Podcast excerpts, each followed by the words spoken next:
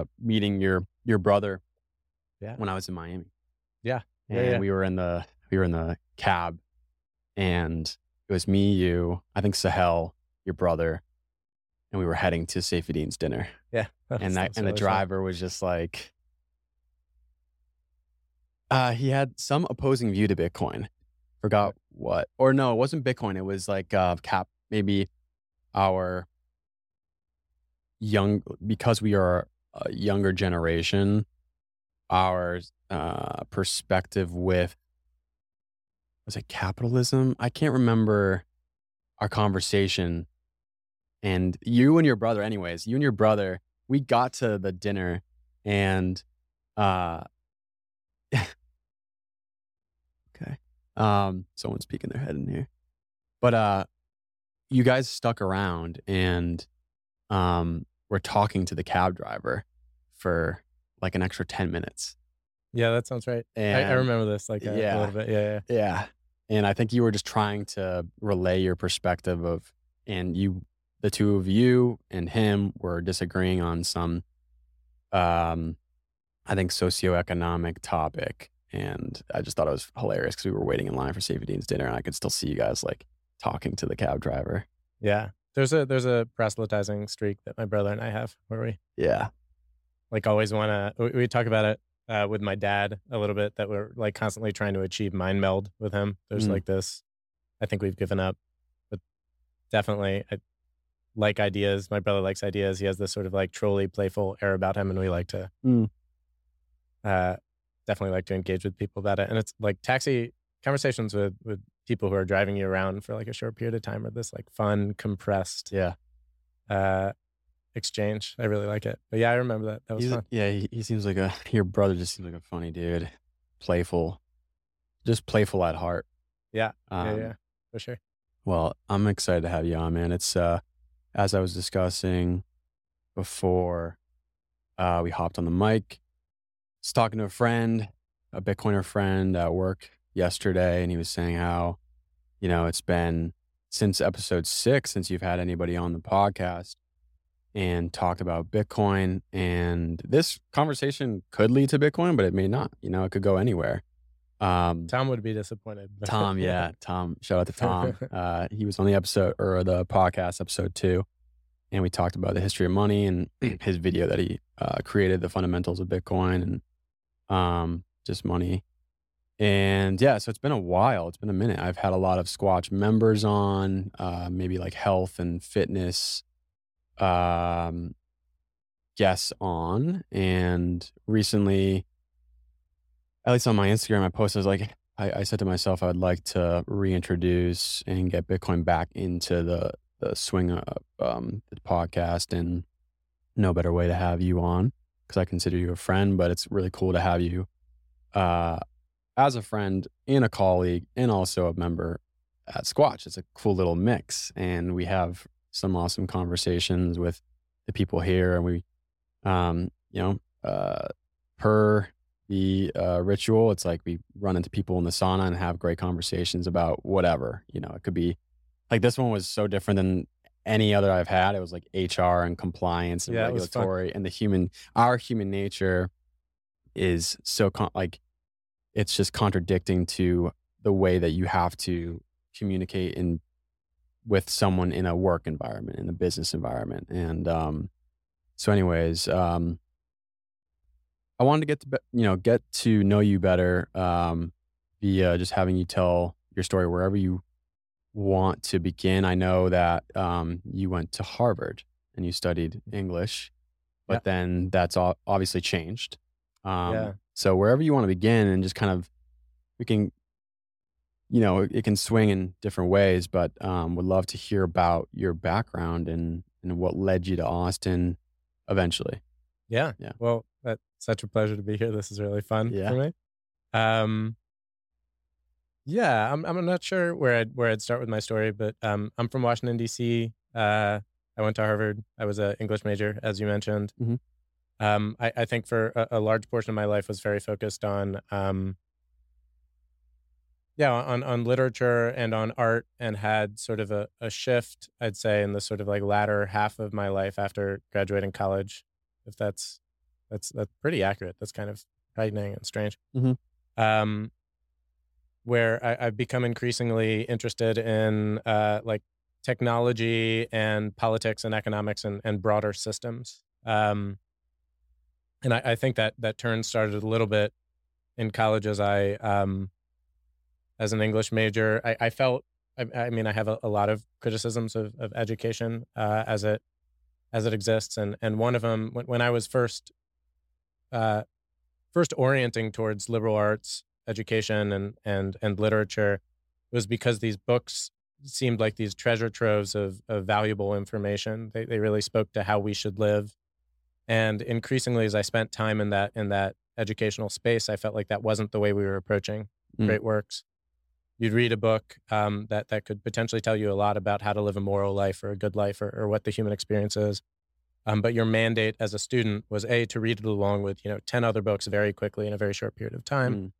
and then b to approach it for something novel, which was almost inherently after a certain point something very narrow and specific. So you'd read. Um, I remember reading uh, Thomas Mann Buddenbrooks, which is a fascinating book, and uh, writing you know a ten page paper about the the theme of teeth in Buddenbrooks, like you know how how like uh yeah how teeth how uh, dental pain etc like tied into these underlying Yeah. themes and you know you can do it it's a it's a rich book the author probably thought about uh motifs um but you're really just you're focusing a microscope on some corner of this experience that is not central unless you do a really excellent job and, and you picked your your obscure point expertly Mhm. is not central to, to what the book is about really it's sort of um tangential and i i think i got the impression and, and from people i talked to that as you get higher up in in these areas of academia the pressure for novelty is sort of like raise your hand in the in the global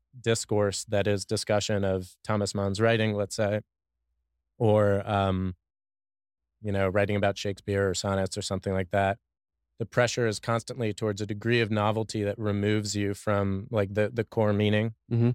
of the work and uh, I, I found that uh, sort of increasingly distasteful or at least not what i wanted to do and then also uh, felt that um, uh, oh geez what was i gonna felt that there's a degree of subjectivity to that work that also was frustrating that Mhm. you um i mean th- I, I say this not as a person who's like gone into grad a grad program I I wasn't like an expert in english but this was the the direction that it felt like things were moving um, is that you know I, I also studied film and, and did a fair amount of uh, writing in in that space, and eventually you reach a point where you realize you could have made the exact same, like the opposite argument from the argument that you made, and it would have been equally valid Mm. in a context. And I, I started to find that very unsettling, and so I I, I sought things that were more um, There's a theory. objective. I think there's a prin- sorry to interrupt, but there's like a principle that I recently I follow uh, Gurwinder on Substack, and he has all these.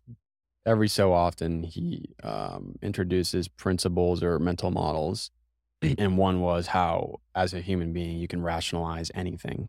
So be Mhm. careful of like, you can rationalize something that's completely idiotic, and that came, like came to mind once you brought the fact that it's kind of unsettling to realize that someone can maybe dupe themselves in regards to like a Yeah. debating environment or or learning environment. Yeah, I mean, it's it's scary that you can rationalize anything, but you can't rationalize anything. I mean, that's one of the beauties of engineering. It's like you cannot rationalize a false theory of aerodynamics Mm. and have it work. You try to fly that plane and it like drops like a Right. stone. Uh, there there is a actual reality out there. So there's some debate about that, and um, you know, you when you're dealing with the real world, you have to conform to it and and keep close to reality. Mhm. And I I started after a period of time to find that sort of like a very appealing direction to go down. That wasn't direct. After after I graduated, I spent some time abroad to do um, to continue the story. Um, I, I lived in China for about a year. Uh, worked in sort of a college counseling education space that was very strange and fun and interesting and and morally compromising. Why was why was it strange morally? Uh, well, so the college counseling in, uh, you know, I'm speaking, this is like 12 years in the past, 10 years in the past, something like Okay. that. But um, at the time, and I think it's probably not too dissimilar, um, my, my understanding of the, of the Chinese educational process was it's uh, very strict and meritocratic. And, and basically, if you, uh, did very well in a in a excellent public high school, you'd get into an excellent public college, and if you did very well in this excellent public college, you go into an excellent public uh, grad program, and then eventually rise into the ranks of bureaucracy and, mm. and do well for yourself in life. And if at any point along that that process you didn't do so well, sort of like taking the GMAT or something, your your whole spectrum of options is somewhat clipped, unless you're from a reasonably wealthy family or family with means, in which case many families would sort of reorient their child, and this is in a in a single, uh, what was one child policy environment, mm. Where uh, often a child is the focal point of not just their two parents but like four additional grandparents. There's a lot of pressure, and they will, uh, if they have money, will sort of reorient their child towards the Western or English speaking mm. education environment and try to get their kid into like a name brand school in the US. And so uh, they'd send them to a program such as my own, which was basically like a series of college counseling institutions attached to English speaking educational, uh, like schools across China. Mm-hmm. That would help those kids uh, apply to college, write their essays, get their teacher recommendations, etc. And that industry ranged from like reasonably morally upstanding, which was my company. In which case, you know, I would be asked to rewrite someone's essay or like help them edit it, but like help them edit it maybe 10 times, 15 times until mm. it was basically my essay and I was applying to school. Um, uh, and some other places would literally write students' essays for them, fake teacher recommendations, fake their transcripts, send someone to take the TOEFL for them. And it was just this vast morally gray space uh, that American colleges were aware of but put up with because um, there are very few schools in the U.S. that got that give need blind financial aid to uh, foreign students. So mm. basically, these students were a guaranteed source of income, unlike say in-state students or um, you know uh, other students who accepted financial aid in, in the U.S. It's mm-hmm. it's basically I think like five schools in the U.S. give need blind financial aid to foreign uh, students. It's like the you know Princeton, Yale, et cetera. Yeah. And um, as a consequence, these kids are like guaranteed cash cows. Also, because many of them, if if their transcripts, et cetera, were were significantly faked, they wouldn't speak good English, and they'd have to go into remedial programs the second they landed in the U.S., which are highly costly.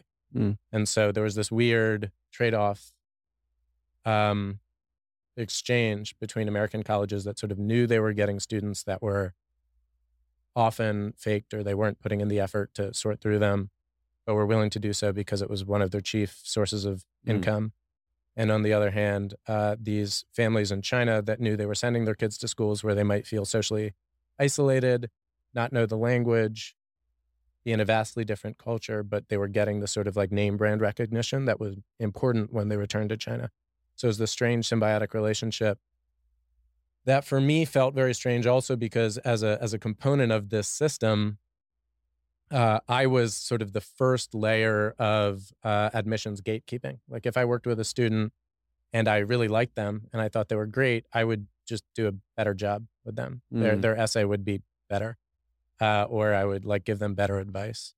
Uh, some of that, uh, you know, somewhat purposefully, but I think it just happened naturally over time. Yeah. You're, working with students, and um, you know, I, I trust my own judgment, but that's a very strange position to be in, and the whole thing was weird. Yeah, and that's something that comes to mind um, based off of your relationship with that student. I mean, it's it's natural to be more incentivized internally to to um, help someone that you gravitate towards more. You know, just their personality and who they are and their uh, their character. And so, if there's a student that's just being a, a royal pain in the ass, and yeah. you're trying your hardest, it's still your the the fabric of your mind is still it's difficult to to you know more optimally help them with their process of creating the essay or whatever they're doing.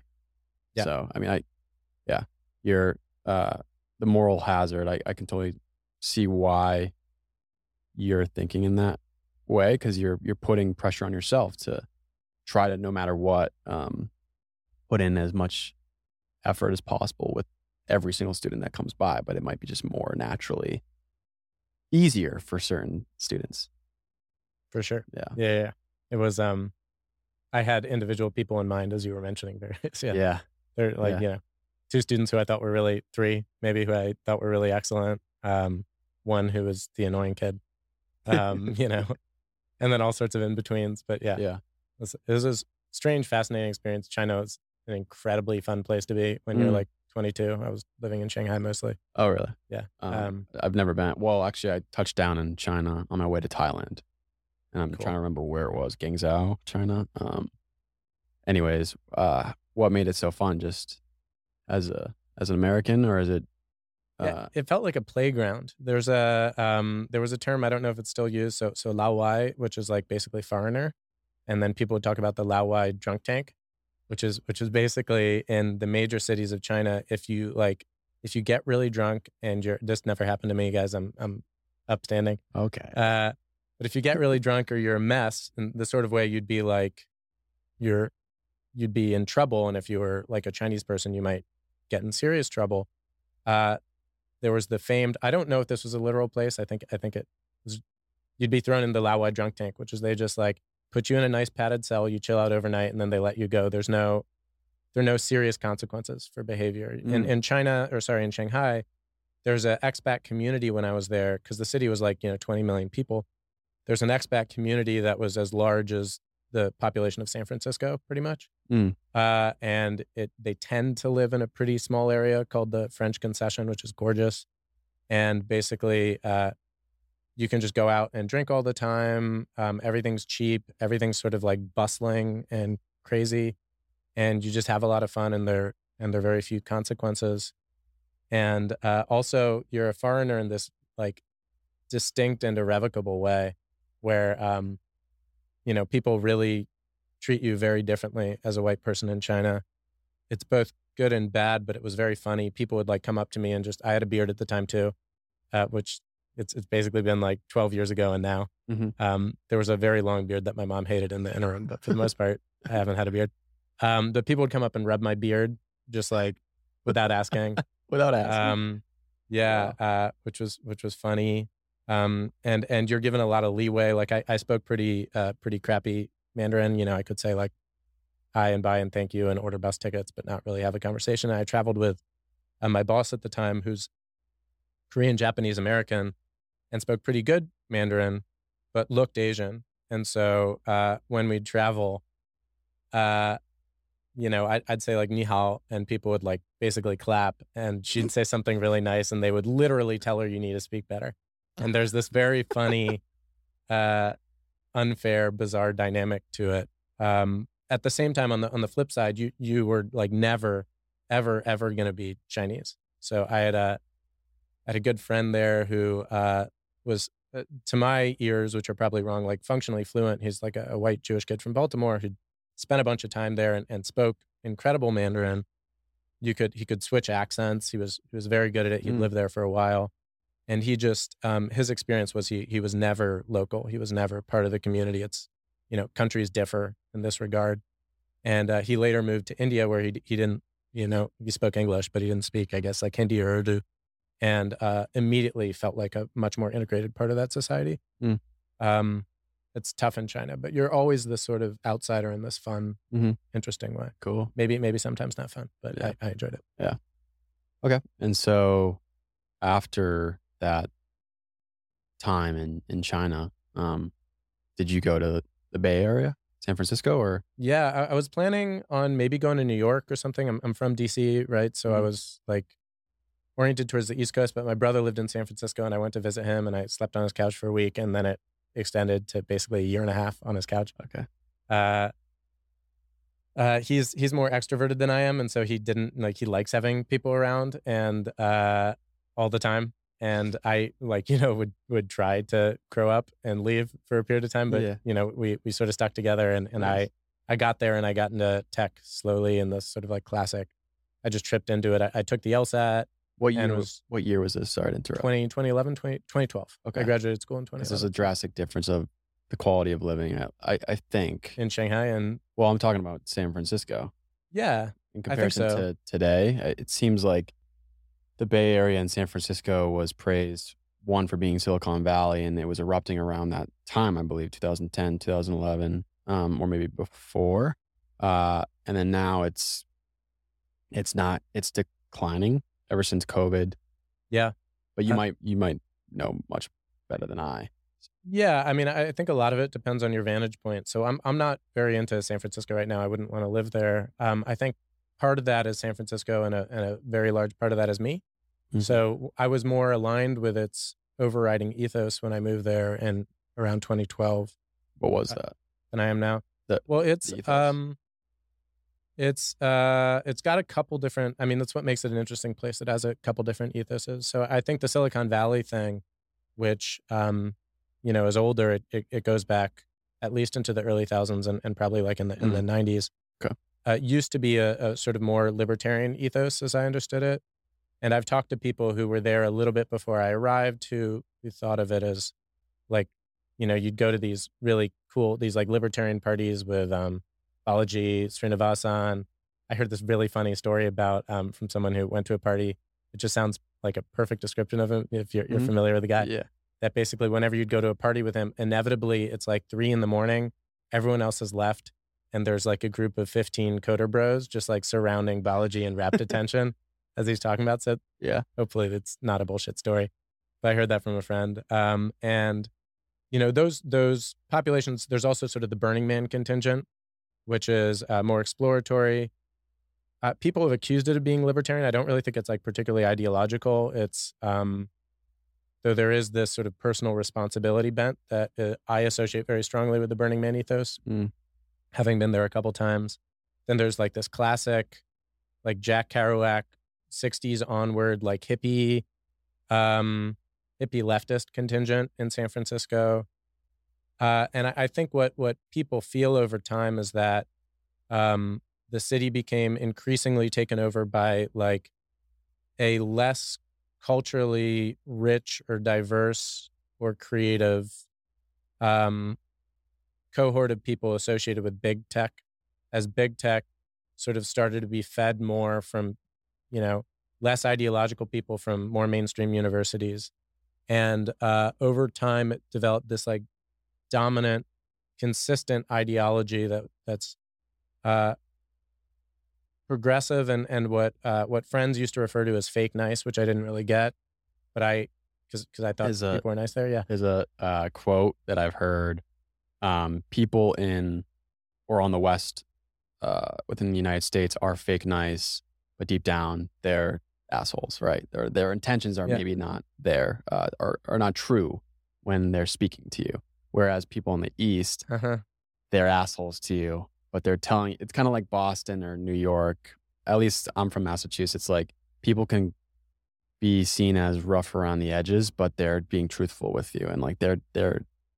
Uh, that's a quote I've heard. And it's not I'm maybe not depicting exactly the way it was said, but it's like essentially deep down your intuition or not your intuition um like your intentions are truthful on the east but you can be rough around the edges and just like mm-hmm. just kind of like um you know the the classic boston um and then yeah on the west people will just be yeah fake nice to you but deep down they they don't mean what they say um it's like almost like this inverse uh scenario yeah. of cultures on the east and the west I think I think that's that's largely right. I mean, I, I went back. Uh, I went back to my fifth year uh, reunion to Boston from San Francisco, and I was so. So the first thing when I moved to San Francisco, I moved there from China. I didn't move there from the East mm. Coast. I hadn't. So it was harder for me to make this comparison because China and San Francisco are just like wildly different. Yeah, and oh. Boston and San Francisco are much more similar. Oh. Uh, but when I went back to Boston, I was struck again. Like when you're on the metro or you're just in public spaces, uh, it feels kind of colder. Like people aren't, there isn't as much public interaction. There isn't as much like chatting, mm. let's say, in my memory between people at a coffee shop. I find Austin to be like very friendly yeah. in that regard. Cool place. Yeah. um, but weather's the, great. But yeah, the difference, the difference for me was uh, it's sort of like an unwillingness to make people uncomfortable is what characterizes, mm. um, I'm going to move this, is what characterizes uh, San Francisco for yeah. me, or that that ethos. Yeah. So there's a lot of calculating to try to like pre-imagine what a person feels or doesn't feel and what would make them uncomfortable, mm-hmm. and to assiduously avoid it. Whereas um, in you know New York, even more than Boston, in my mind, I associate like this sort this like willingness to confront. And over time, what that means is that um, what comes across what is meant to come across in in that sort of environment of greater conformity and consistency as friendliness is often just conflict avoidance and like play acting. Mm. And uh, over time, you can get like conformist trends that feel like, frankly, quite scary and strange to me. And as I became less sort of like politically in accordance with the overarching ideology of San Francisco, it uh, became very clear to me uh, how how stultified I felt, like how how difficult it was for me to like openly speak my mind and have what felt to me to be like an interesting conversation, um, and how many people around me um, were, I think, essentially like censoring their thought processes without realizing it. Mm. And I had a couple. I mean, I, I've had some conversations with friends where I was, you know, talking about things that I thought were crazy about, like the the sort of mandatory ideology of San Francisco and they would say things like, "Yeah, yeah, yeah, of course, Sasha. Like everyone agrees with you. Like this is crazy." Mhm. And then the follow up question I think ought to be, "Well, like if everyone agrees with me, why is n- nobody nobody saying it? Like no one says, and they don't agree with me on everything. I'm an extremist and a weirdo, but um, on the things that most people agreed with me about." Like why why is there such silence? Why is there this conformity? And it, it started to feel really, really quite suffocating near the end of my time, and, and particularly in COVID, which is which is around when I left. Mm. Um, and when I left, and I went to Mexico for a bit, and then I came here, I just can't imagine returning to that. It feels so natural to me to be more expressive about my thought process and to spend less of my mental cycles calculating how someone is going to react to Mm, something I say if. I believe it. And um, I think you sort of forget that over a period of time there. But but for me, like when I moved there, there were more of the sort of like political or ideological, um, or or you know philosophical standpoints that are normative for San Francisco that I agreed with than around the time I left. So so part of it is certainly the place changing, part of it is me. And then of course there's the stuff that, you know, like shows up on Twitter, et cetera, which is like I think San Francisco was one of the first cities and now what is like becoming just a multi-city trend across the US of uh, with like sharply spiking homelessness rates, allowance of petty crime, like a general increasing like dirtiness on the streets in a sense that, you know, my brother has a, a two and a half year old kid, uh, almost three actually, Hmm. in a few months. And, uh, you know, the, the way he put it is basically that this city is not, it's not for children. It's not designed in any way to be a comfortable space where you could like imagine your eight year old kid could like walk around and explore. Uh, and it felt to me at least, and, and some people might agree with this, like, man, I, I wouldn't like if I had an eight year old kid, I wouldn't want them wandering around the streets of San Francisco. Right. Not just because they'll like step on a needle, which was a, a concern that my mom had when I was a kid in DC, but Yeah. like it just it doesn't feel like a it, it feels like it's really kind of falling apart. Um, but it's a beautiful place. It has like a real richness to it. The surrounding area is just stunning. There's a lot it's to beautiful in regards Yeah. to the geographics and the Yeah. locate yeah the location of where it is weather wise and just um yeah where it is in the united states and uh i try not to be super biased with anything but um yeah ever since i've been on twitter which really um started primarily during covid because i was getting into bitcoin ever since i've you know since 2020 to to now the sentiment that i received uh, regarding San Francisco is San Francisco, which is by Michael Shellenberger, who Yeah. was a, a journalist, um, pretty prominent journalist, and now has uh, been maybe circled in with like Bari Weiss and um, Taibbi. Taibbi, and Yeah. they're creating their own like independent, which I absolutely commend, and I think it's great because this is a very odd time and very Mhm. difficult time for independent journalists to push against the the grain, which I would love to pick your brain about as well. Um, but yeah, San Francisco, he was just interviewing tons of homeless people. Yeah. and I faintly remember one of the interviews. It was just like, "Wh- "Where are you coming from?" And it was some other area of the United States, and he was Mhm. homeless in that area too. But it was more attractive to come to San Francisco because of Mm-hmm. it was as if homelessness was incent maybe not incentivized, but it was just easier for the homeless to Right. condone and maintain their way of who they were Uh, Yep. And that's concerning. Um, and Yeah. yeah, I always prior to that, I always thought of Full House when it came to San Francisco and how beautiful Yeah. it was, and and I never I've never been to California, but um, so I can't be a you know uh, you know a critical judge of it, but um, based off of you know the vi- the, the uh, multiple different perspectives online, at least I can get a general assessment, and I did that for Austin, and it has proven to to Mhm. work out, right? And so, anyways, it's nice to hear, uh, f- you know, from yourself uh, the the, the sentiment and the actual, you know, um, experience that you had when you were there.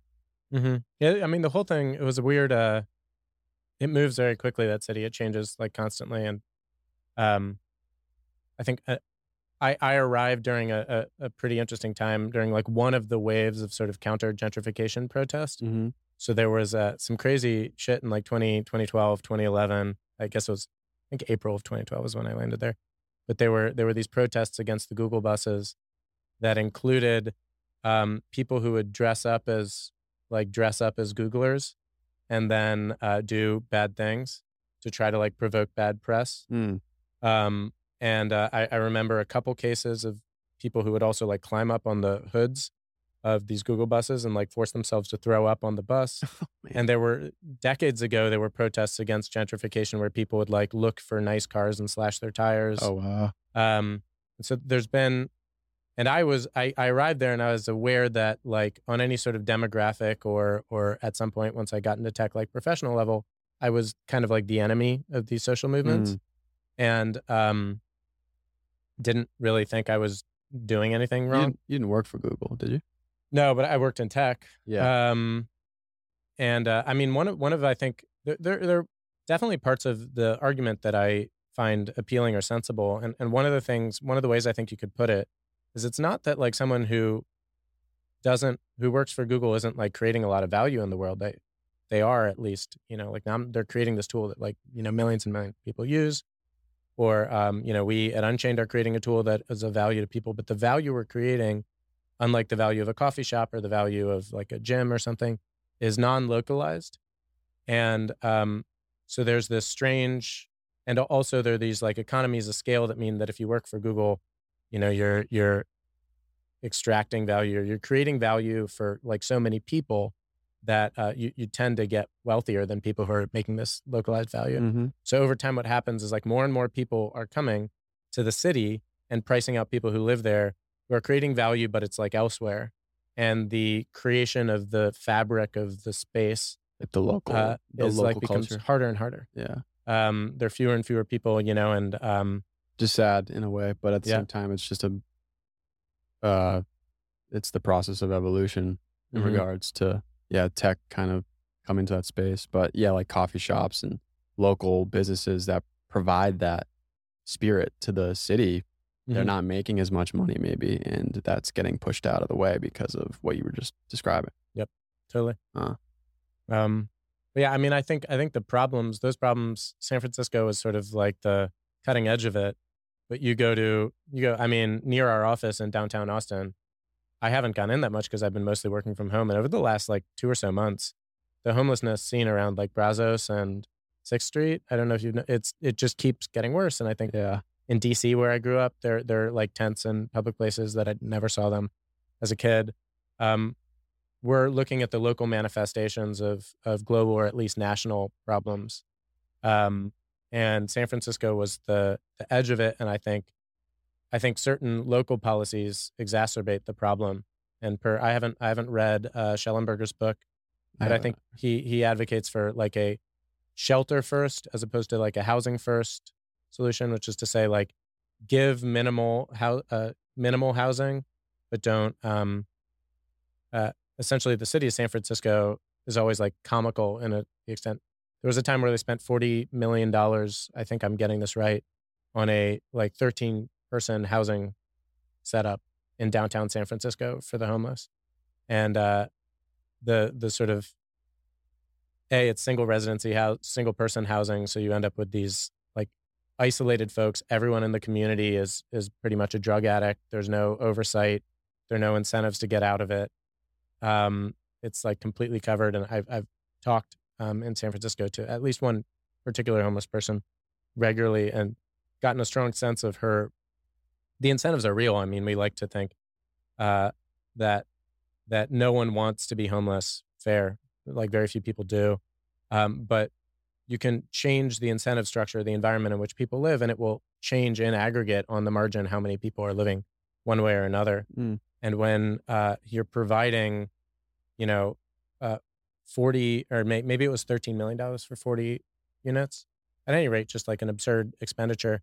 When you're providing housing of that quality in that area for free, for no behavioral changes to people who can freely use that housing for drugs, you, you're changing the likelihood of people to do that.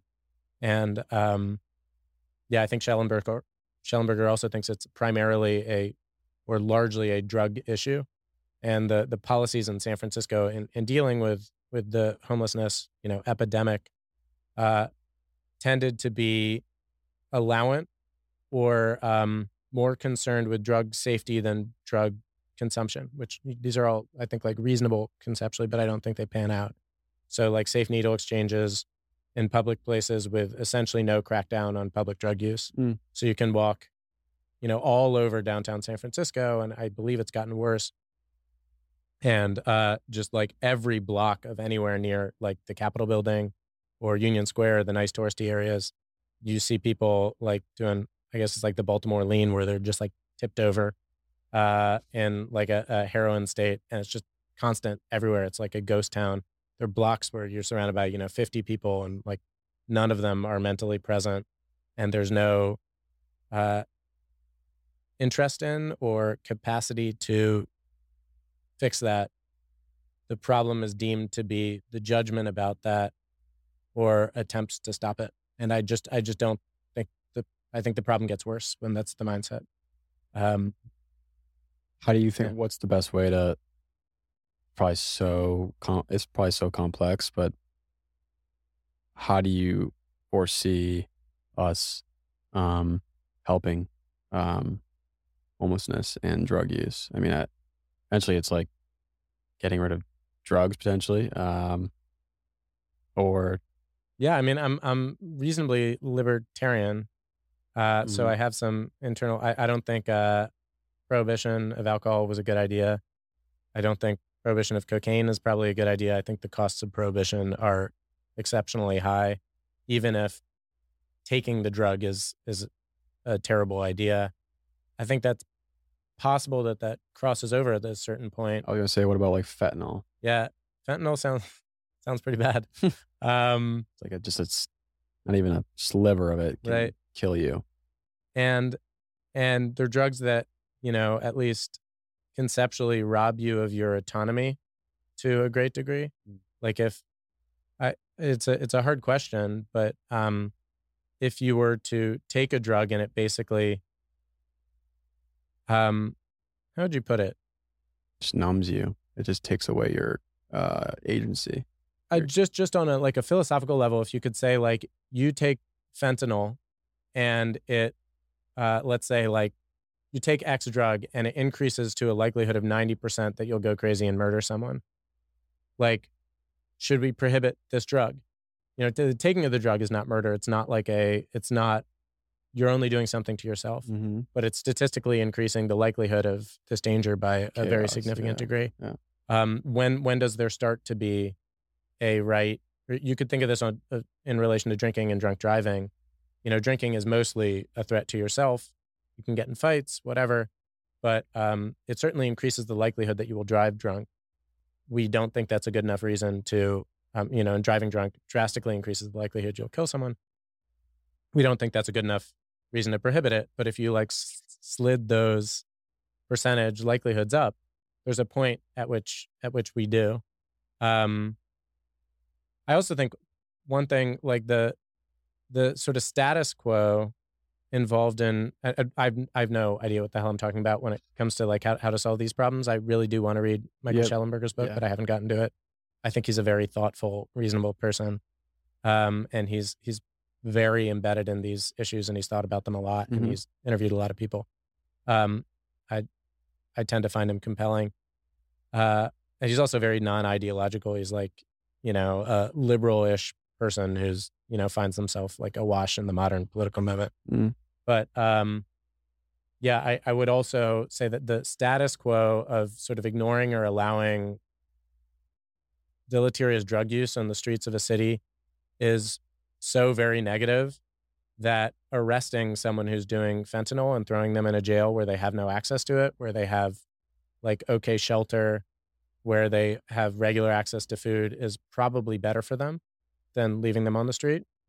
That makes me somewhat uncomfortable. I don't like the idea of um of like a state or any institution having a right to just like take you for something that you do to yourself and put you in a cage. That makes me very uncomfortable. But I, I think um, part of it is this question of allegiances to bring it back to like my, my brother's deal about kids. It's like, who is the city for? Like, what is our, what is our polity about? Like, who is the citizenry? What matters here? Um, and I think the citizenry, like the, the sorts of polities I want to be a part of are ones in which like peaceful, productive, I, I, I feel like that's a sort of loaded term, but people who are like trying to work for others, trying to voluntarily and peaceably exchange for others, um, who are not like risks to others. Those are the people who the polity is for.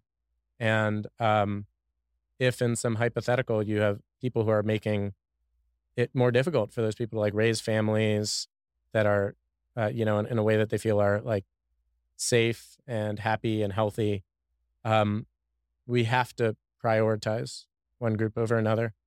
I, I don't, I, yeah, I wouldn't, yeah, I wouldn't say so, I have a solution to anything. So complex. Cause yeah, I, I do resonate as a, uh, you know, being within the Bitcoin culture and, um, libertarian mindset. I, I've definitely leaned towards that. I actually voted for the libertarian candidate when it was Trump and Biden last. Gary? Yeah. Uh, was it oh, Gary or Trump was it? And, it, oh, uh, it was um Jill.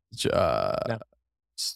Jill Stein was the Green Party in No, I'm 2016. to remember her name. Yeah, yeah, I know her. Jo Jorgensen. Jo Jorgensen. Yeah. Yeah. I voted for her. My father also is pretty libertarian as well. And I'm all for free markets and, um, yeah, but at the same time, what everything that you just eloquently described, if you have people that are creating and contributing to humanity in a way that's, as you said, it peaceful is is kind of like a vague term, but if they're harmoniously providing a uh, energy or or contribution or creation towards making the ecosystem more livable and towards um yeah making it i mean i guess i don't know if secure is the correct word but um uh yeah you, you want that to thrive right? And at the same time there's uh something that I've heard from other podcasts. It's like pain is information. And over time, if you're overly comfortable, you tend to become weaker. And that's the whole weak men or good times creates weak men and bad times create strong men. And we're at that point where it might be weak men right now in society. And, uh, yeah, there, there's just, um,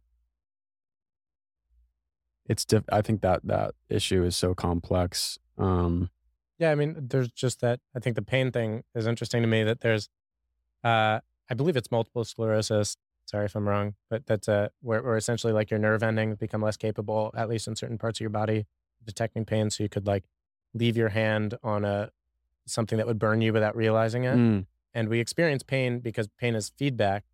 And uh, a lot of the policies, certainly policies related to homelessness, have to do with like pain reduction and trying to sort of like smooth off the edges mm. of an experience, which is to try to decrease the, the natural feedback of what happens if you make decisions that undermine your ability mm. to just like support yourself and behave peaceably with those around you. And um, you know, that that that decision, the decision to to act in a way that makes it more difficult for you to support yourself and behave peaceably with people around you produces costs. And there's a question of like where those costs are allocated then in the society and if the society makes decisions to try to like soften that blow it's absorbing those costs increasingly and it's it's creating incentives um I, I, I know people don't like the incentives thing but it's it's increasing the likelihood on the margins that people will behave in that way Mm. You know, the, the margins being, um, you know, someone who's like maybe considering trying fentanyl or some drug that's you know ends up being laced with fentanyl, and their models for the risks associated with that are um, less extremely horrifying than they maybe ought to be. Mm. Um, I mean, and I think uh, you can sort of relate this to um, to sort of broader health discussions a, a little bit. I mean, I don't want to get too far afield, but I, I feel like when you talk about a uh, we, we tend to have a focus when we talk about health in broader society about like health care systems or health insurance, et cetera. And these are essentially like mitigating and spreading costs. And when you mitigate and spread the costs of an individual's behavior, and, and I, I know that's also a thing that people find offensive or uncomfortable, but like a very, very large, probably majority of health issues have at least a significant behavioral component mm-hmm. associated with them. And uh, one of the things that happens when you take the the costs that accrue from from eating a particular way or not getting enough sleep or like not wanting to exercise, et cetera, and you spread them further away from the individual making the decision, is that uh, you increase the amount of. I think we talked about this last time we were at Jester King a little bit. Mm. Um, yeah, we did you you increase the total amount of those sorts of decisions being made again at the margin a little bit no one wants to be unhealthy mm. but you'd rather be unhealthy than be like unhealthy and poor mm. right and so there's a there's a very tight careful balance to be weighed when having these discussions to, to make sure we're not generating systems that produce the sort of thing we're trying to protect against when we're trying to make that thing more uh, livable mm. if that makes sense yeah well um, there's uh, the Austin Alliance here in um, hmm. downtown Austin. They are all wearing red shirts. Ah, yeah, yeah, yeah. yeah I don't know if that's something that's typical for cities, hmm. where my guess is is property taxes here in Texas are those taxes are being allocated to the Austin Alliance, and that's something that I approve of. And I have, uh, I got here in September of 2021, um, and when I got here, uh, was it Prop A or Prop B that was um try was a decision, a policy to uh, ban homeless camping within the city, and I think mm-hmm. it passed. Or the ultimate uh, outcome was that homeless can't uh, reside via their tents and their camping in the in the city. Um, and prior to that, there was a lot of uh, that that was acceptable. And it was interesting because as I got here in September of 2021, I was watching um, all these different locations uh, within a 10 minute radius of downtown Austin. All the all the camping went away, and it was going mm-hmm. away. And I think there was actual enforcement to ship them. And I think mm-hmm. Governor Abbott has actually taken them, or at least this is maybe for the border, but uh, he ships them out to like DC or sanctuary cities and whatnot. Yep. Um, and so yeah, homeless has been. I've I've seen they they camp out in the woods now, go disc golfing and they're in the woods somewhere in the in the course and mm. or like certain parts of.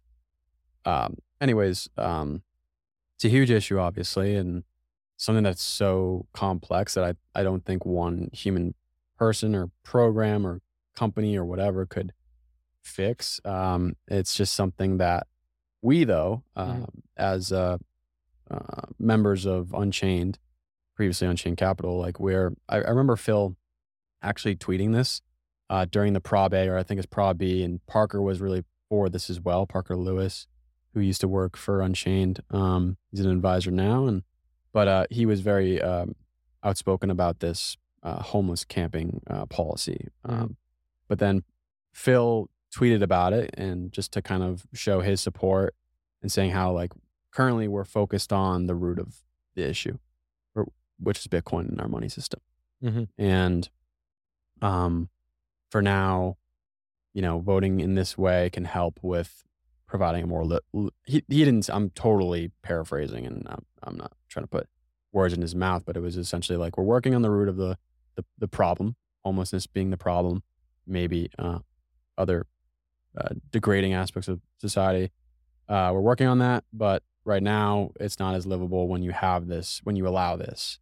Um and so all that's to say i'm trying to think of where we were in your in your personal story. You were in san francisco and so now you're here now. you're here now yeah. and yeah i moved to Uh, mexico for a bit but yeah. Yeah. How was that? That's dope. Yeah. Um yeah mexico city is one of the great cities. Yeah. And uh, I, I went there in early mid COVID. I was trying to, um, I, I think that San Francisco really like became pretty unlivable. yeah Uh, in in terms of just like that, you're paying more than you're paying for Yeah, yeah, housing yeah. in Austin, yeah and everything's boarded up, and you can't go outside without a mask without getting yelled at, which happened to me very often. And uh, yeah I just, uh, uh, I happened to me in really didn't like Boston. it. Yeah, i was like walking down cambridge i lived really close to cambridge common yeah. and then you Yeah. That's right next to harvard square I and remember that feeling a little bit like a drug scene at some point. cambridge common Yeah. no. Um, not when I was there, not too much. Okay. Uh, but uh, yeah, I was just like, I was going for a jog. Mhm. I didn't have my mask on. Yeah. guy was on his bike and he yells at me. I was like, dude, what the fuck? Uh, yeah, I just think it's yeah. The the really awful thing about the whole deal for me was that, like, I I you know as I mentioned, I'm like a proselytizer. I want to like convince people of I hold opinions strongly, loosely but strongly. You know, like I'm really into it. Uh, and I would want to talk to people about like why I think this isn't these masks. There's just no evidence for them. The sort of studies that that are being used as evidence are, are modeling. So they start with the assumptions that they work, and then they say, hey, if they work, they work. There's, Um, there was also like potentially the virus could stay in the mask and like Sure. you could absorb the virus even more. or just other health effects when you when you sort of like change Yeah. the, the mix of gases that you're taking in regularly um and uh th- there were attempts at at you know placebo controlled like meaningful trials those attempts were like utterly underwhelming there was a danish one and a bangladeshi one that just didn't really show any efficacy and at any rate came out like a year and a half after these things were mandated even though they were never recommended recommended for flu viruses and like there are a lot of arguments you could yeah. make and the thing is you you can't because like you you can't even get close to the person. You're not really supposed to be speaking outdoors. You know they think you're like you're the virus you're the enemy and there was just it was so perfectly designed to be like irresolvable through discourse.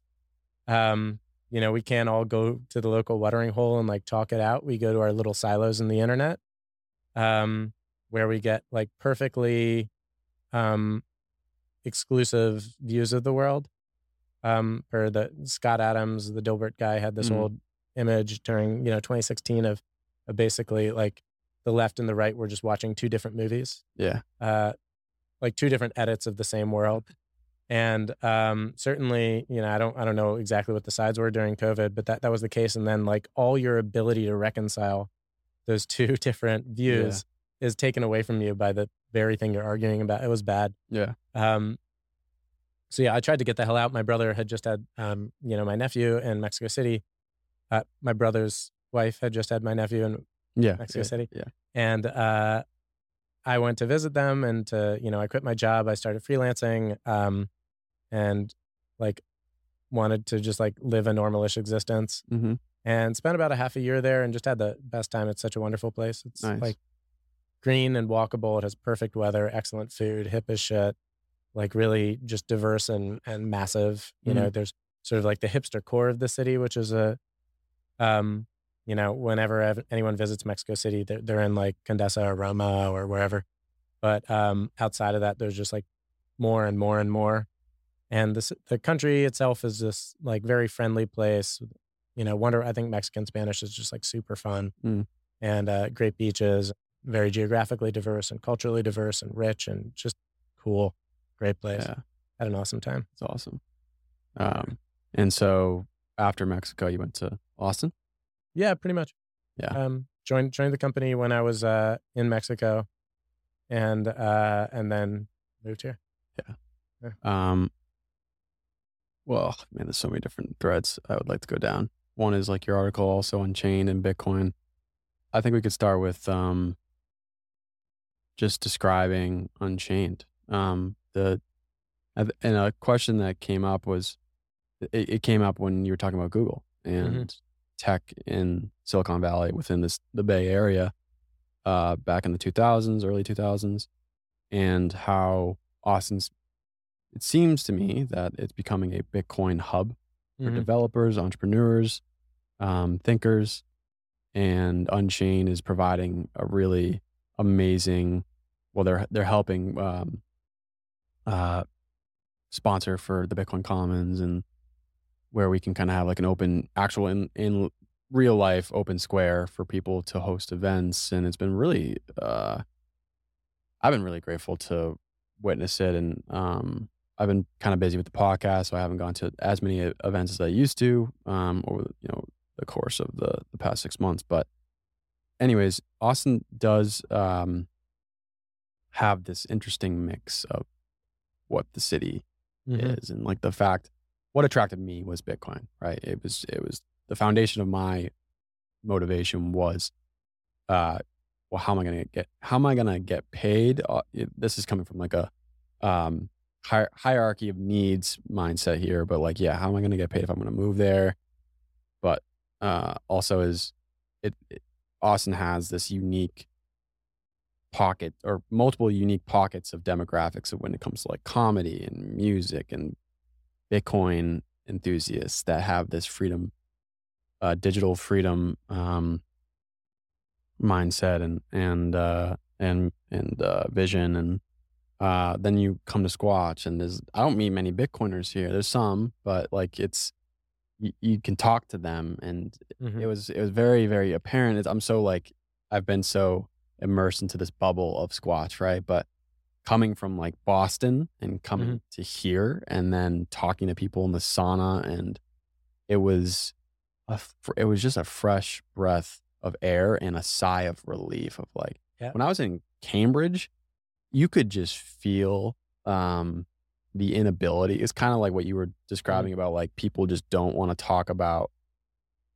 um they, they censor themselves right and It's the uh, worst. it- yeah, and, It's and that, was just so so, unpleasant. It was very unpleasant in Boston. I would I'd walk around Boston and it was just like depressing at, during COVID. Mhm. Um, and yeah, I mean, still to this day, Massachusetts is a little bit uh, behind when it comes to you know moving on from COVID in comparison to like Texas. Mhm. Um, and so um, kind of rambling, but coming here, the the foundation was Bitcoin, and now I'm just so uh, happy with the diversity of different, um, just my li- my lifestyle here in Austin. It's, Mhm. it's been great. Uh, yeah, same. I mean, I that's that's why I came here for sure. And yeah. Squatch, um, I'm beginning to get into like uh, salsa and two step dancing and trying to Mm. like build the thing around that because Yeah. it's just really fun. yeah, And there's a whole community. I mean, the two step scene in Austin and generally like the the country music, um, what are they called? Uh, honky tonk. Yeah. The honky tonk Yeah, scene is like it's great. It's really fun. And the the lake, in quotes, which is like a, a river. I really don't understand the bodies La- of water. it's like Ladybird Lake, but it seems like it's a river when you look at it from like an aerial view. Yeah. it's like it's like boy, it's like separating the city of Austin Yeah. and then like South Congress and other parts of South Austin. But yeah, it's a lake, but it looks like a river, and I don't know. But yeah, it's a cool place, and the heat is wonderful. Yeah, It's I, I enjoy best. it. Yeah. Yeah. my my parents are like they look at it and they're like, "That's nuts! It's hundred degrees like every day for two months." But I get I've gotten acclimated to it, Yeah. and even though I'm from New England, uh, I don't think I'm built for the cold. Um, I just would have like maybe this is a sign of health too. My just the status of my uh, current levels of um, health metrics. But at the time, when I was yeah in certain when I was in Massachusetts in the cold, it was uh, like poor circulation in my hands and my Mhm. feet, and it was just like did not feel uh, like I was b- built for the the cold climate. But um, I like I'd like to uh, go, oh yeah, so go back to Google versus like Unchained. Um, obviously, it's drastically different. Um, and Unchained is the Google of uh, no, I mean, I, I don't know. Yeah, we we uh, Unchained definitely uh, has uh, maybe a vision of being like the the Goldman Sachs of of Bitcoin, right? And and uh, I I don't know how Goldman Sachs is perceived nowadays, but maybe when Goldman Sachs had a reputable like Mhm. you know uh, big banks are not really looked upon with a Mhm. uh the appro- the mo- like approval nowadays big Mhm. banks in general um but uh, at a time i think maybe they were uh anyways Yeah, I, don't I'm- know. yeah uh I think banking. I think people haven't liked banking for a very long time. yeah yeah well anyways They've needed it. It's like important. yeah yeah um we don't really have to we can kind of like sideswipe google here but just just um how has your experience with unchained been and then also what motivated you to join the company and what do you maybe to to a layman like or in layman's terms what yeah unchained is doing so there's like three questions there Yeah. Um, well, I joined Unchained because I, at some point, started looking exclusively to work for a Bitcoin company, which I'm sure seems strange to non Bitcoiners, but it was like I got really into this technology when I was down in Mexico, and I was I was talking to everybody about it. I was talking to my Spanish tutor dude i couldn't it. stop either I was um I alienating dates about it all the time. Sometimes the dates were not alienated, which was very exciting. And yeah uh, pitching Bitcoin in Spanish is like one of the great achievements in my life. but uh, I just needed to talk to people about it who weren't like, you know, putting up with me, Mm. but who like met the other side of the conversation and were enthusiastic. And I went to the Bitcoin 2020, I think it was 2020 conference in Miami, oh okay. which was just like a this bizarre rager where like suddenly no one's wearing a mask and like everyone got COVID, and um, I got COVID, and uh, yeah, so I I wanted to join a Bitcoin company. I tried briefly. I worked for like two or three months for a maybe less than that part time for a crypto company, which I thought I'd like get some exposure to, and I just I I found myself essentially rooting against it Mm. um, also interviewing for other companies um, for a variety of reasons, and and also just thinking it would die.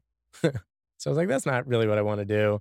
What I really want to do is work with people who I like see eye to eye on this technology about something I find enormously important.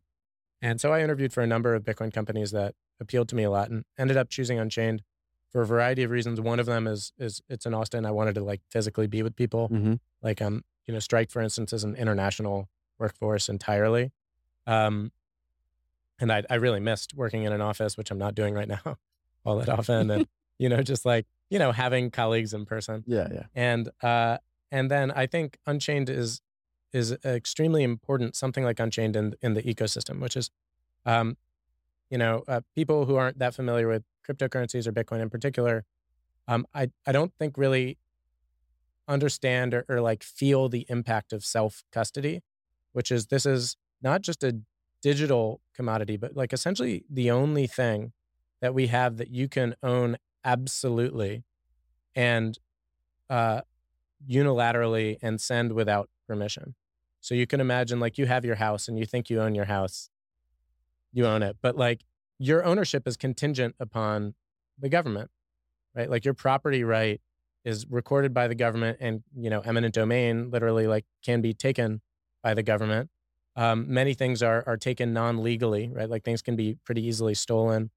And uh, at any rate if you own gold let's say and you had it in a safe which i was i was thinking about doing when the when the war with russia and ukraine broke uh, broke out uh, you start to realize the limitations of this Mm. which are you know your flimsy security in your house if you were to like trade it in for something, you know, like at a bank or or one of these gold ETFs or like, you know, Birch Gold, something like that. Um, you're you're holding an IOU for something.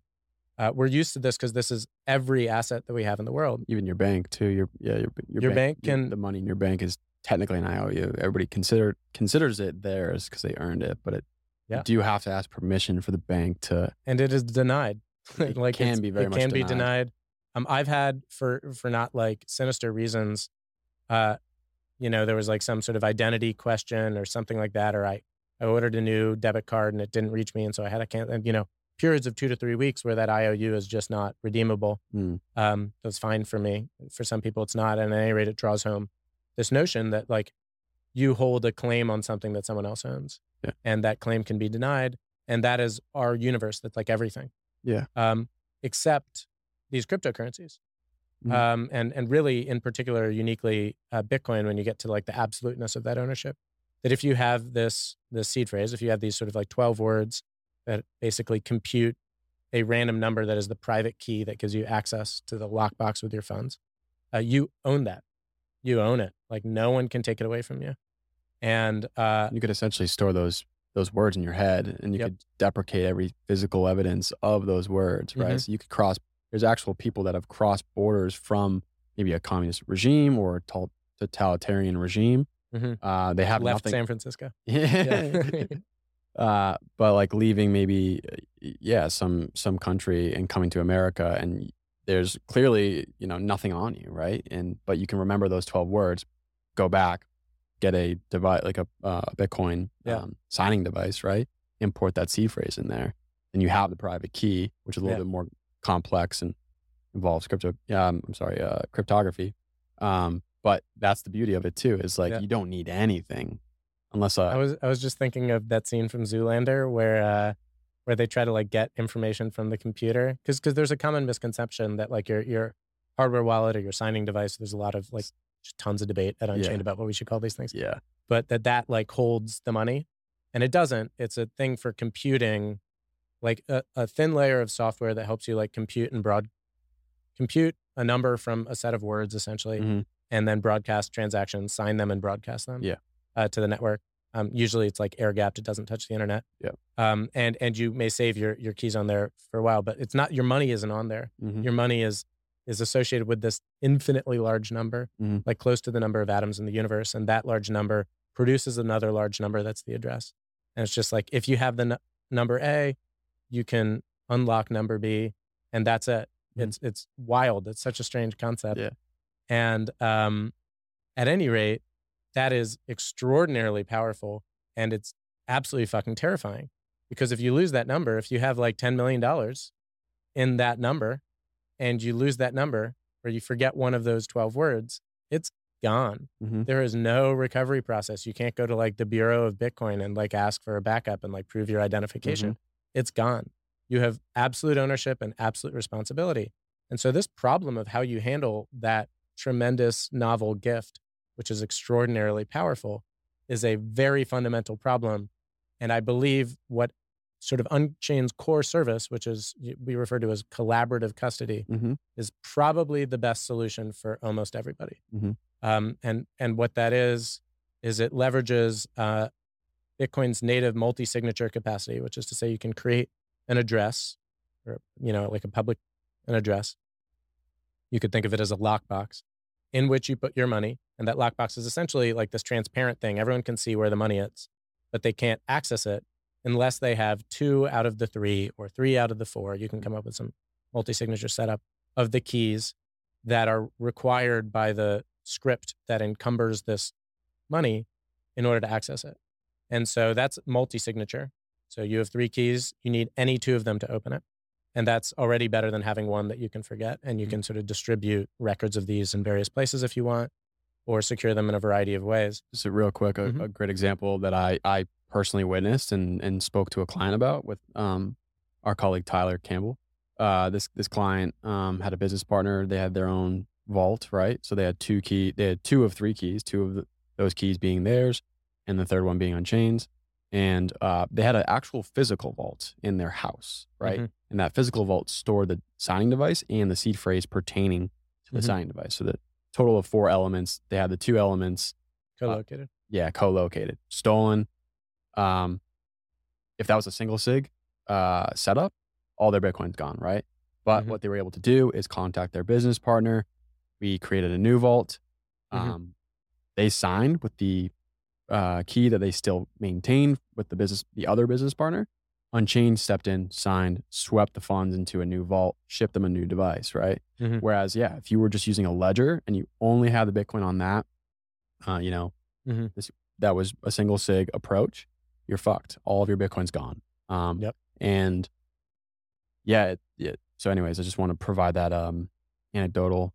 Well, that's helpful. That's that's basically the difference you described the difference between multi-sig and the and the um, collaborative custody model that is mm. unchained. Yeah. Right. Where you, you could do your own multi-sig and if you lose one in one vault, then you have two other keys and you still yeah. get to it. Um, do that with Nunchuk, I think, right now. But there's a lot of technical complexity involved in, say, then the question how the hell do you move all your funds that were associated with these two keys to another setup that no longer uses this key Mm. that was just stolen? Mm-hmm. Because you don't want it. You don't want them to be able to see where the money is, ideally. You don't, you certainly don't want them to be able to steal it if they get one more key.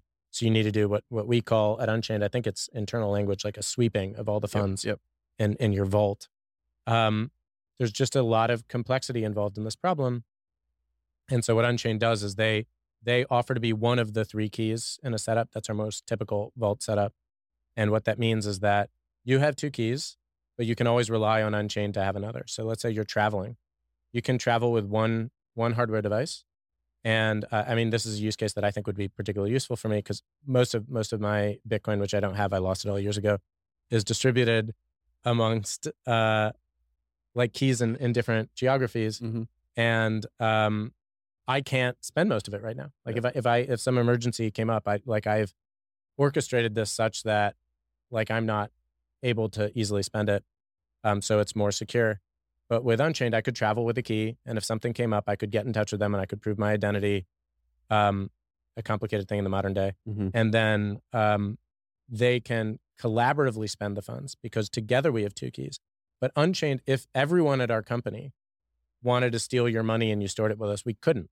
Mm-hmm. There's like the whole, we couldn't get together and do it because we have set it up in such a way that we do not have sufficient, uh, the sufficient keys to to sign the function Mhm. to prove cryptographic ownership in a way that the validators on the Bitcoin network would, ex- would accept. Mhm. So um, there's all of this utility that derives from having Unchained be part of it. We can help you sweep. We can help you rekey. We can like help onboard you and teach you how to do these things that remain and will remain somewhat complicated and walk you through the complexity involved. But you retain absolute ownership. Mm. Um, and that balance, I think, is really the best balance. And in comparison to like Coinbase, Yeah. which you have i think the right wording for this is you have an account with coinbase you, you don't uh, you know we talk about custodial or non-custodial ownership i i find that term very confusing um you could say like Yeah. Bitcoin IOU versus actually Right. owning your Bitcoin. you own it or you have an account with a company that owns it and the company that owns it can then you know misspend it i mean this just happened with oh, uh, so many over the course of the past year. BlockFi, prime trust recently Celsius. yeah Um. it was mount gox was the big one years and years ago Yeah. ftx obviously Yeah. um they they they just like you've given your money to these people who just don't know how to handle it or don't care to handle it And, and there's no, yeah, like you said, there's no um, bureau of Bitcoin. Like, like Yeah. once that all, all of the downfall of FTX and Celsius and all that, it's you're not getting anything back. You're probably not going to get any insurance or, or mm-hmm. something redeemable from the bankruptcy process.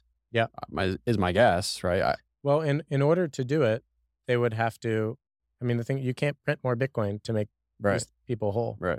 so you basically maybe maybe they can print or extract by taxes from other people which i hope they would not do money like dollars that would pay for more bitcoin to make these people whole Mm. but it's Yeah. yeah it, Yeah. it cannot be done um so yeah i think i think it's a hugely important service to Mm. to figure out and we do a, a really i think a excellent job of it Yeah. um and uh the sort of founding a lot of very smart people who I, i'm just like so blown away by how how smart and committed you know most of the team is to this yeah. it's like It's, a, it's one hell of a team, man. it's very one hell impressive of a company right now, and still technically a startup, right? So Yeah. uh, we're trying to mature, and it's um, I'm so I feel truly lucky to be a part of the team. I did not feel qualified to be part of the startup when I joined, and that was back in 2021, Mhm. and I was just so blown away when I was accepted and um, honored, and um, yeah, every day that I work for the company, it's uh, just yeah, it's it's a privilege, you know. Um, and there's not really anybody building the infrastructure. Like there's people that uh, you know, like Nunchuk or um, Casa and other people that are Mhm. making somewhat of a similar product, right? But there's no Mhm. one really doing anything that we're doing. Like we're building a financial services, uh, call it software platform Mhm. that leverages the network and providing you with like you know a, um, a you know top tier team that has the has expertise in some of the complexities, the technical complexities. You know, our technical concierge team, they've been doing this for so for a while now, and um, so yeah, it's it's uh it's truly um an amazing company to work for, and uh, I think you you definitely described it pretty eloquently. Um, what is uh, your future for like the Bitcoin Commons and the Bitcoin culture here in Austin? What do you foresee, or or at least hope to see? I mean, I I do think a lot of um, the the energy around this space is like defined by a core contingent that's completely obsessed and will just like focus on it endlessly. Mm-hmm. And that's sort of you, you go to BitDevs in Austin on on like, you know, it's one Thursday every month. And you'll see just like this impossibly over your head technical dialogue about all of the all of the progress that's being made and like all of the thousand fronts associated with this technology. Mm-hmm. And usually, just to clarify, that's not some portion of that, usually small, is debates around changes to the underlying technology, and, and a majority of it is like building an ecosystem around a technology that many people believe is like largely or close to sufficient as a base layer for the future of money. Mm. Um, but then a lot of the technology is is like, or sorry, not the technology. A lot of the interest is more curiosity oriented, and uh, that waxes and wanes in correlation to the trajectory of the price. Um, so, I mean, I think uh, when to some degree we, we've entered this sort of like stable builders environment, Mm. you know, for the last like year or so that I've been here, where this core group of obsessives is just like plugging away at their shit. And um, if, when, I suspect somewhat soon, there's a like another slow or rapid increase in price, you're going to see like another sort of like explosion of interest in the technology that um, you know is, is is exciting and kind of terrifying because there's basically it grows it's it's a classic anti-fragile technology it basically grows in response to like threats and threats can be purposeful or they can be like oh my god like a million people just got on the lightning network or like there's all this excitement about ordinals which you know was a whole weird little corner debate in bitcoin for a week um, and that pushes up fee rates that then make it harder to uh, cause errors with force closing of lightning channels. None of this has to make sense to anyone listening. And uh, essentially, the like any sharp, drastic change in the network exposes its weaknesses, and then the sort of organism. I mean, if you want to hear obsession, this is the way I sort of think about Bitcoin is like this little plant that like some some person, group of people, alien, uh, planted, like you know, in uh, is it twenty 2000, technically the network. Yeah, so the white paper was 2008. Networks, uh, Genesis block 2009. Yeah, so so he or she or you know whoever, Alien. um, alien I like uh, that one better. sends a sends a message out to like this um, the, the word CryptoKitties. You remember crypto CryptoKitties? Yeah. they came to my mind. But sends a message out to this uh, cypherpunk mailing list, explains via white pa- paper like his or her it's the, what it Mhm, mhm. aliens thinking about this topic, and then uh, starts mining and showing people how to mine and like releases this organism into the world that structures around itself. It's an it's an organism and it structures around itself a set of incentives that have encouraged for now north of like, you know, 12, 13 years, other people to get in and help it grow and to clear obstacles out of its way and to become invested, often in like a monetary level, in its well being. And so there's this thing. I remember, I think I had a dream about this. It may have been like after some, I don't know, but it's it's so it's really strange when you think about it. But I think that that's basically what it is. It's it's composed of it's this organism composed of all this human activity Mhm. and probably increasing in the future like cybernetic activity that's not the right word but um you know like ais et cetera trying to like exchange value with Mm. one another pay, pay for compute services et cetera Yeah.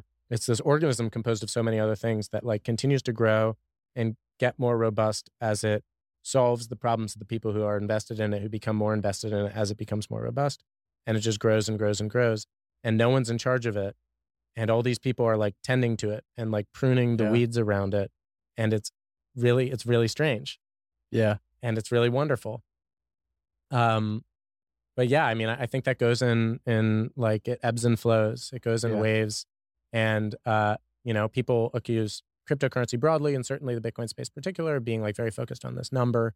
Number go up technology and and i think over the last you know year and a half i haven't tracked it too closely but i'd say generally the number hasn't gone up that much.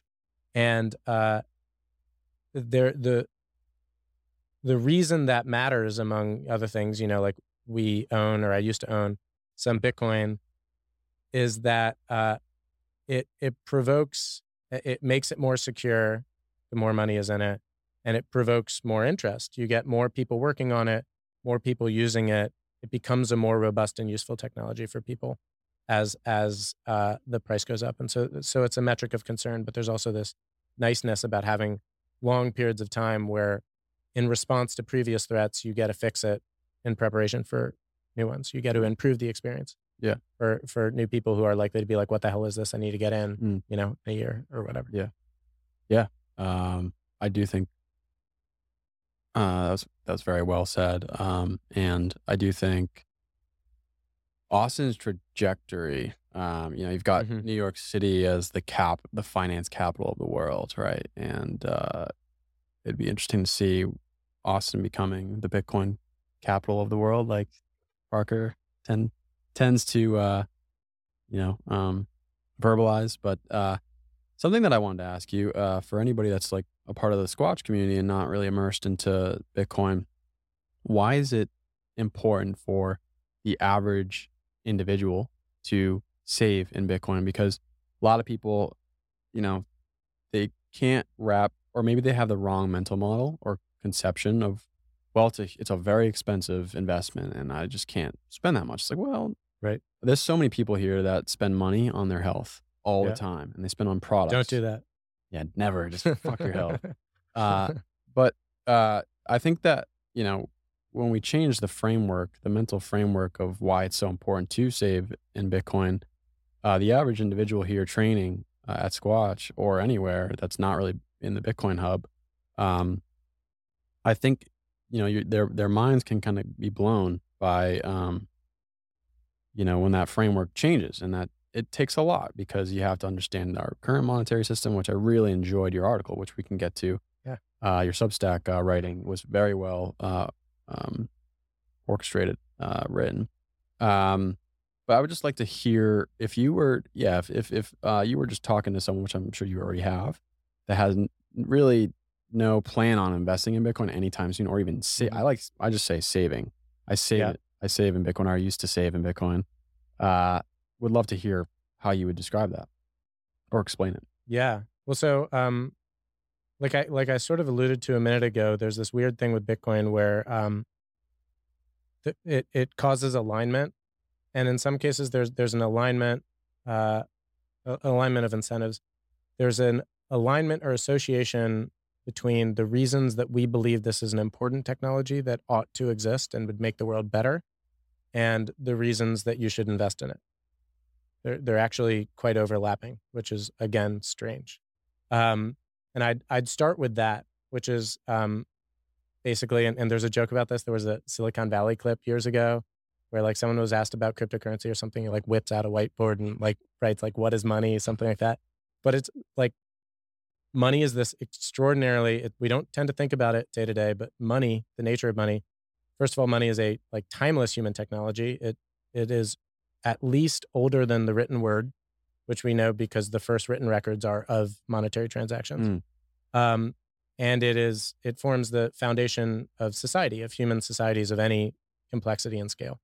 And like the reason we have monetary records going back to the beginning of civilization, almost certainly because you cannot have civilization without money.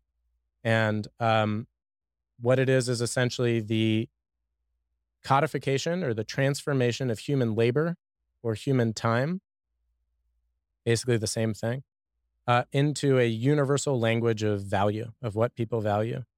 And that enables the cooperation of society at scale and forms the foundation of like a world in which we can all cooperate to build the things that we want together, to like produce worlds of value to one another. And a flawed money or a debased money is like erodes at this foundation of society. So, so if you have a monetary system in which a few people can create out of nothing what other people sweat and spend their lives on, you have a system of like functional servitude. That and and we would argue that is to a great degree the system we live in now. Um, and and you don't tend to think of it, but when you're working for dollars, uh, you know, much worse the case if you're working for like a bolivar in Venezuela or a lira or you know whatever else.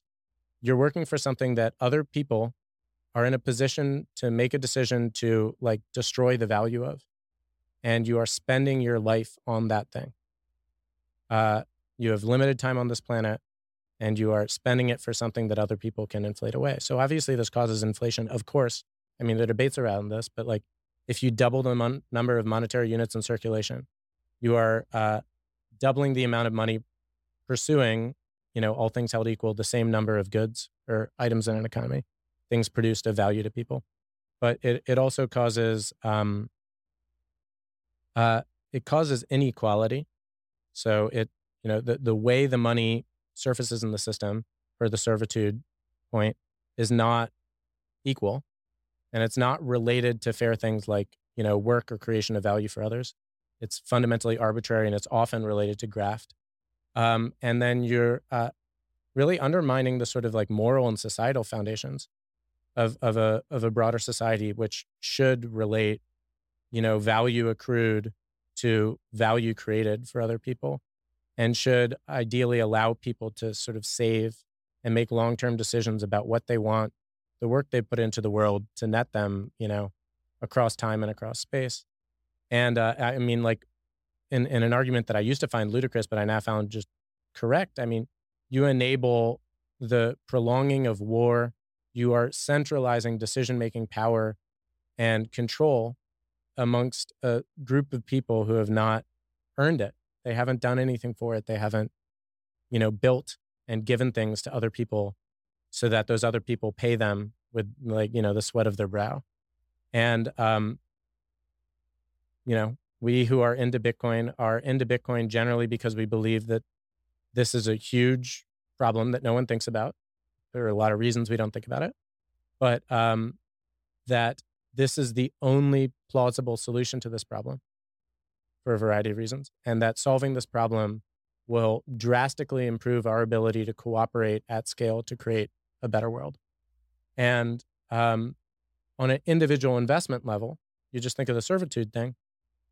It's you can work for something that you have no ability to predict at all uh, a minute from now, you first of all, you don't know how many units of this thing there are now. We, like nobody, nobody in the world has any idea of not to mention of United States dollars. dollars. Yeah.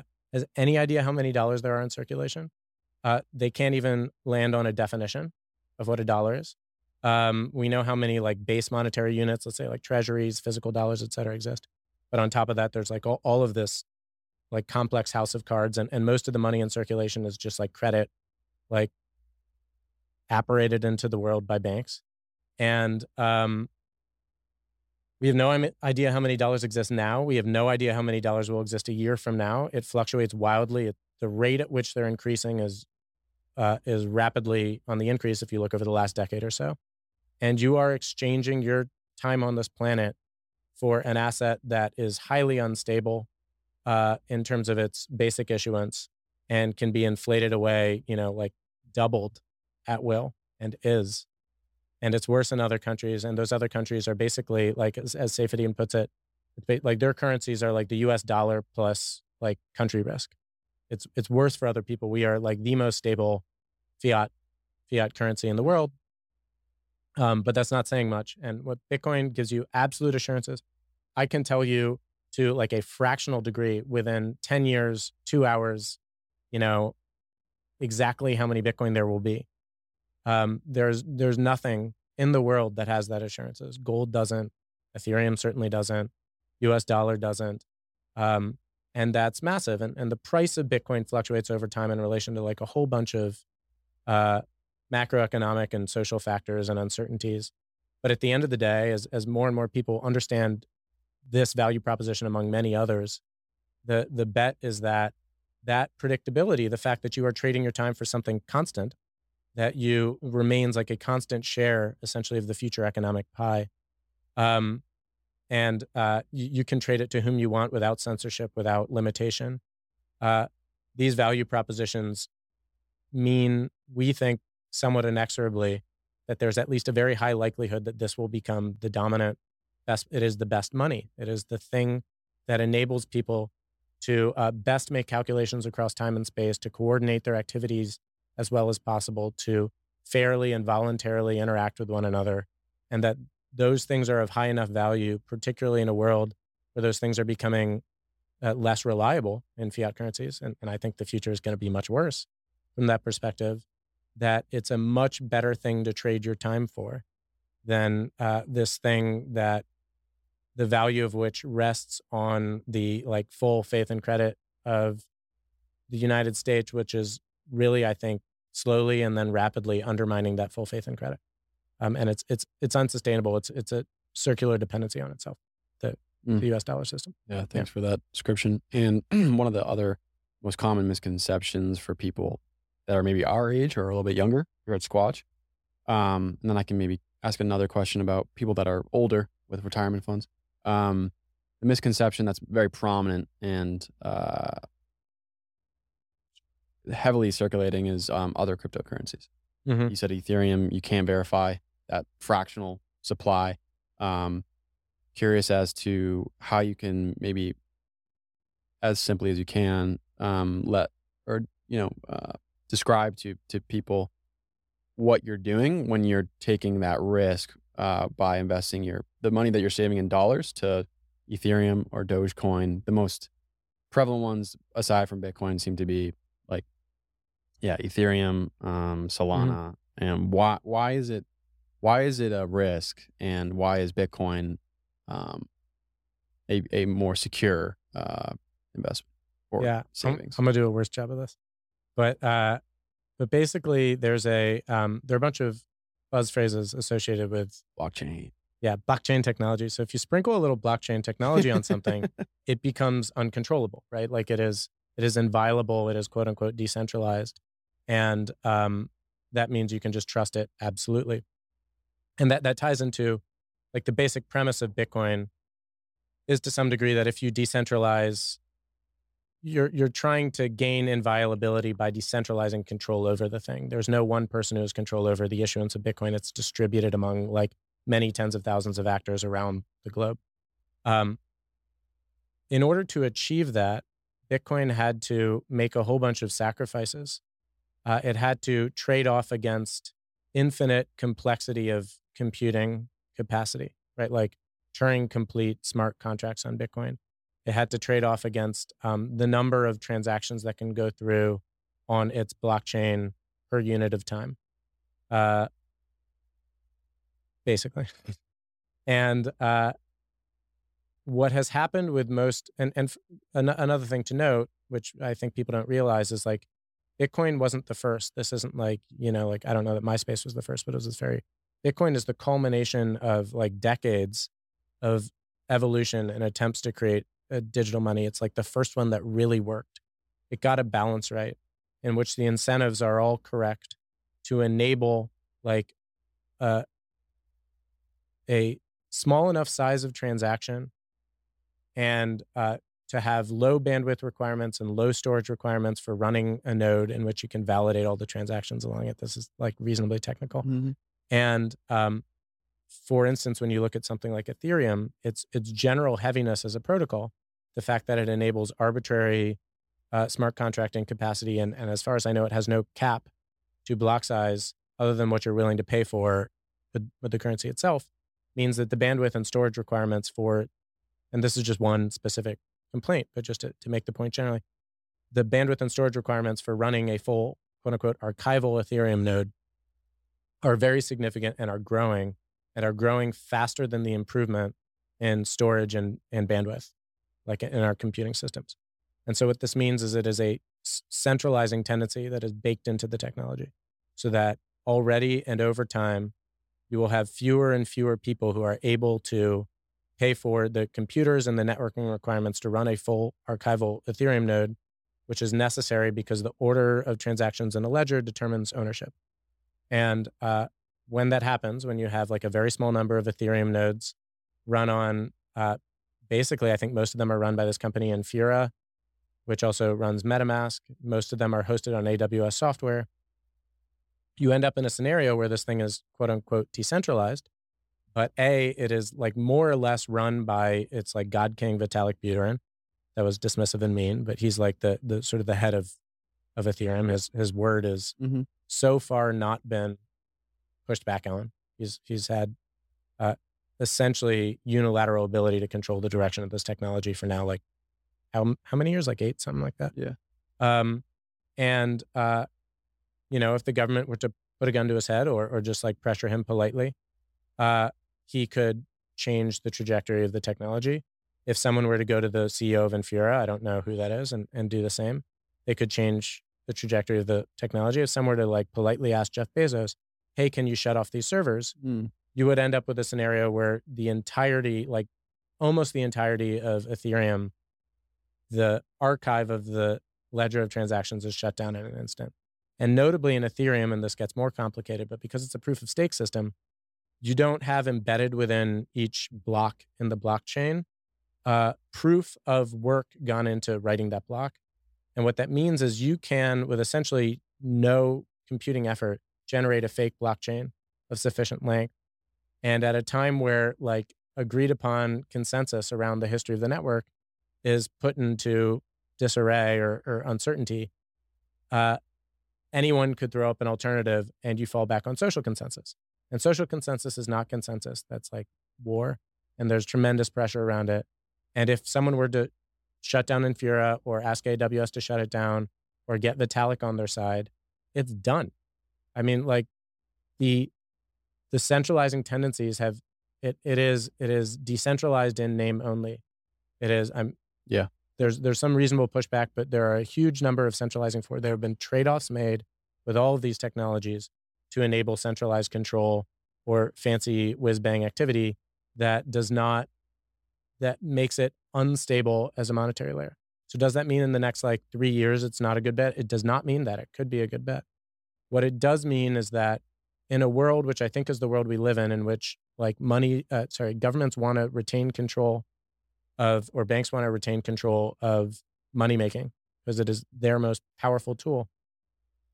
Uh, these things will be their enemies and will eventually, pressure will be put upon them to be shut down.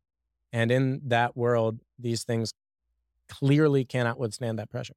Mm. Um, so, for any long period of time, I think they are either a bad bet or a bet on a technology that does not fulfill any of the promises that at least you and I care about. You could you could yeah. argue currently too that the um, SEC or IRS, because the SEC has been going after tons. Yeah. Just the other day, I think yesterday, I saw a headline. SEC or the I think it was the IRS. What um, they're requesting a bunch of documents, documentation, history from Kraken, um, and yeah, a lot of uh, the SEC has been cracking down nice. on on um on other cryptocurrency exchanges and different uh, cryptos being um, defined as a security, whereas uh, Bitcoin is still from the regulatory perspective and the ivory towers of uh, these um, agencies or institutions. Uh, it's still a commodity in their perspective, and they're also, I believe, the first spot ETF, Bitcoin spot ETF, was mm-hmm. approved, uh, but and it was mm. BlackRock that submitted it, which is mm annoying uh, that they just kind of dismissed all these different attempts and mm-hmm. the most the wealthiest i would argue i think the, the wealthiest firm in the world gets a, an approval for something which just yeah is annoying but um so i would argue that just to comment on your last bit there um that those risks risks of governments coming after these different mm-hmm. crypto technologies is already occurring and um yeah i'd, I'd say um that there's there's both it's both of them. So some people have accused. I think Nick Carter brought this up on on Twitter. He's he's like a, a Bitcoiner who's gotten very frustrated with the Bitcoin community, which is a reasonable guy. I like him. I don't know, Fuck but he seems nice. Death to the Bitcoin maxis. Yeah. I was going to say fuck that guy. no, but he he's uh he's pointed out that there's something like kind of he he I, I I haven't seen that much of it, but there's like some contingent that's sort of like gleeful about SEC action Mm. against these other cryptocurrencies. This And is Operation Cho- Choke Point that Yeah, he talks about. yeah. Well, and and recent Okay, stuff. Um, there's definitely been a, a pressure on banking institutions not to work with uh, cryptocurrency so much. And I think I think what we're saying, or at least like the version of what we're saying that I like is, a, a there's like an actual distinction to be made between something that uh, no one owns and something that a small group of people own and can print into being, um, control the issuance of. And the latter is is like very easily falls into what U.S. regulatory agencies would refer to as securities. Uh, pass the Howey test. I don't know that much Yeah, about the Howey test. yeah.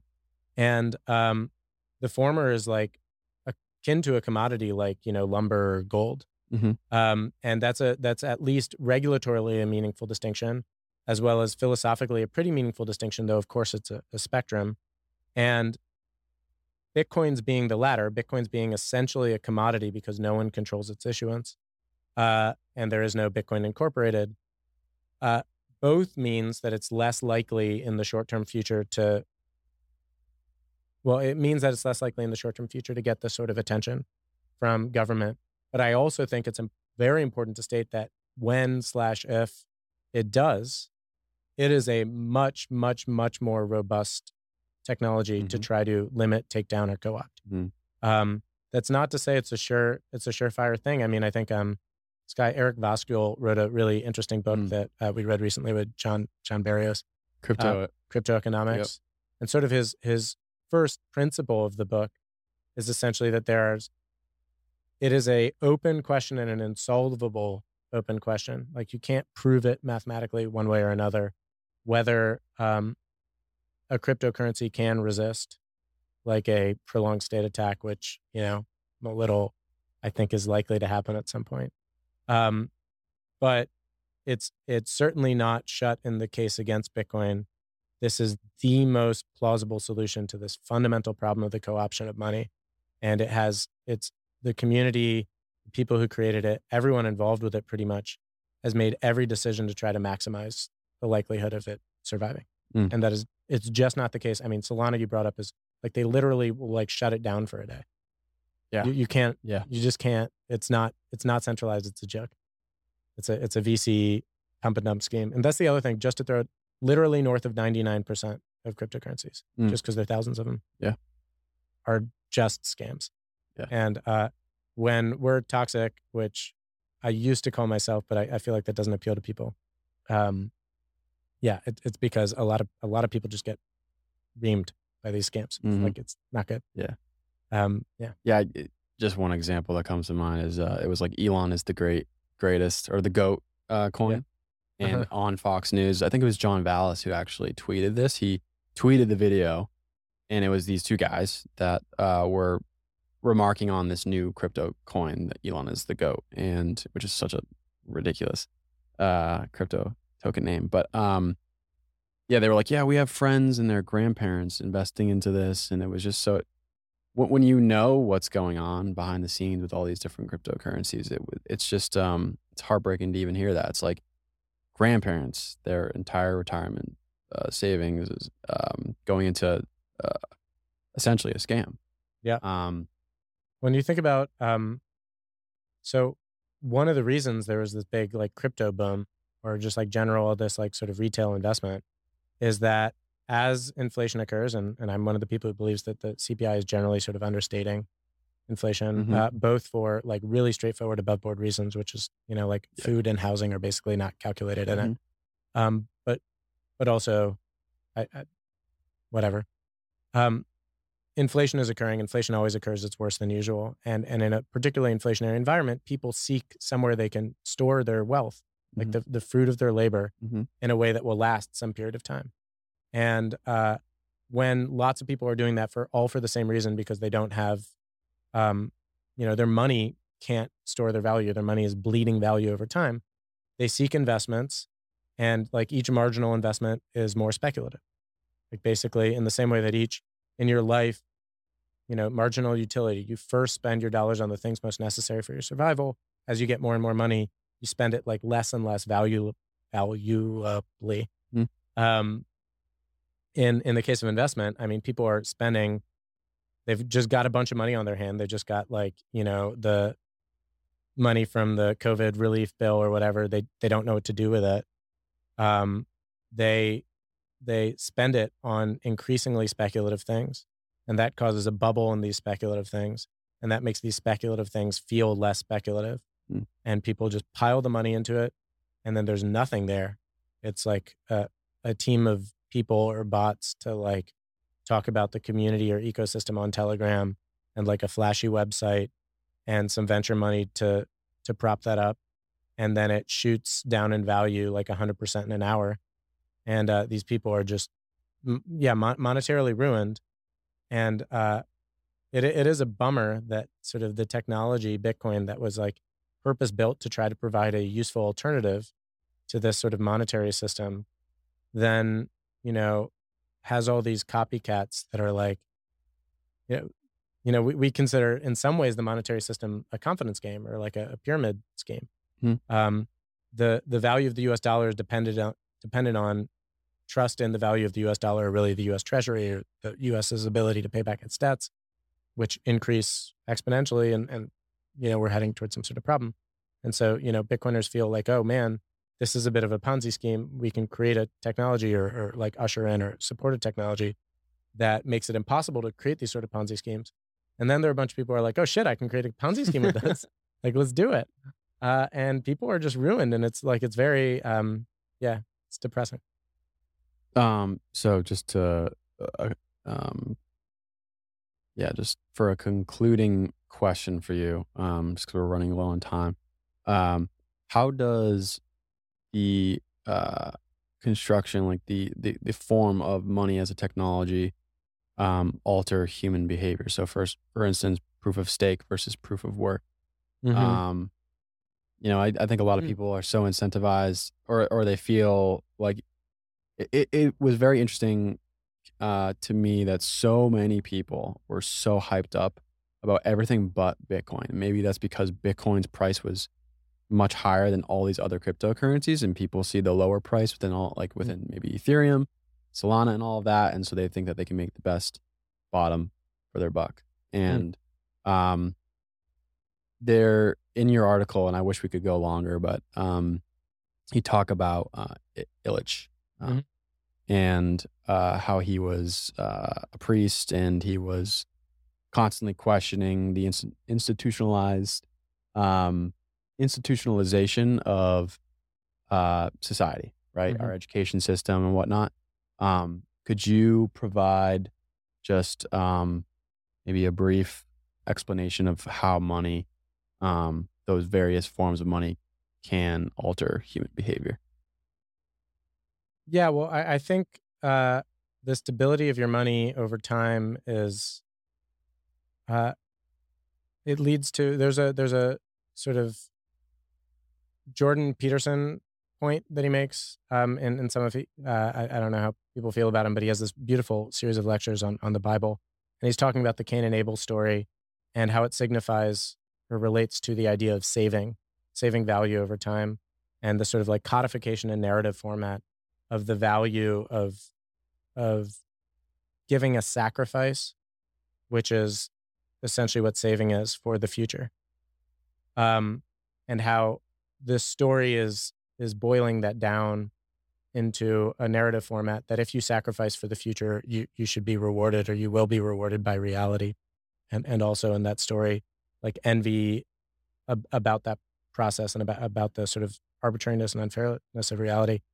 But when you when you change the ability of people to do that, when you make it harder for people to sacrifice for the future, to save up, to make long run decisions, and when you essentially encourage them, you know, in, in hyperinflating economies, uh, you know, they're, they're famous for people would get their paycheck and run right to the grocery store because like the goods um, will retain their value more than the money. You know, in the really hyperinflating economies, like in, in Weimar, Germany, people are using their money as kindling.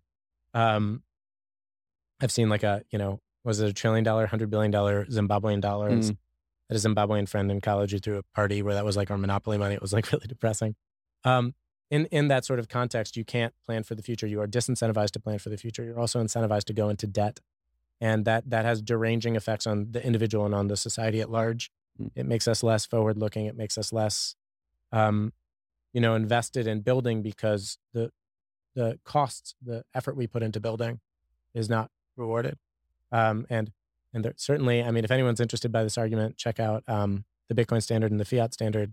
Probably the latter by Saifedean Ammous gets into this um, at length. But there, there's a there's a deep foundational relationship between money and like thinking about the future and creation of value and building of societies and the moral underpinnings of society. And uh, when that when that underlying technology is not trustworthy or or valuable or is like arbitrary and unpredictable in its value over time, it it has a, effects on people's behavior. Mm. Yeah. yeah. yeah, well said. Um, so being a Bitcoiner, I know you're maybe uh, less apparent on the internet, but I typically invite the guests to um, state where they can find uh, find you, um, and whether that's like Instagram or Twitter or your own website. I don't know if you have anything, but I really liked your Substack. So if, I don't know if you want to recommend that, but it's up to you what you want to shout out, or you sure. can go, or you can go anonymous because I know there's a lot of bitcoins that value privacy. So yeah, it's too late. Um, uh, yeah, my name is Sasha. I'm on Instagram as Sasha F Klein, which is K L E I N. Um, I'm on Twitter, but I, I just I just um, lurk. Mm-hmm. I mostly lurk on Instagram. Yeah. Uh, yeah, the Substack. I mean, I haven't written very much. I wrote like one or two pieces. I took a bunch of really interesting courses on like philosophy and stuff when, when I was in Mexico, and I wrote some things in relation to that. And that is uh, out of my element.substack.com. But it's it's really like, you know, two things. Yeah. I just gave up on it. Sometime before I die, I am hoping to publish a whole series that I outlined with some friends on like science and scientism and and the manner in which we confuse the two and have converted like authorities around science into uh, basically religious authorities. Mm. Um, but that is not there, so don't yeah. go looking for it. yeah. Well, thanks, man. I really liked your Substack uh, writing, and I wish we could dive into it. I think we got some people waiting to yeah. to use the studio, and um, but I definitely hope you continue to write on that Substack. It's up to you, obviously, but um, yeah, I appreciate you coming on, man. This was uh, it's a pleasure. It was, Thank you so much. Yeah, so much fun. Yeah, man. Really appreciate it. Later, guys. Peace.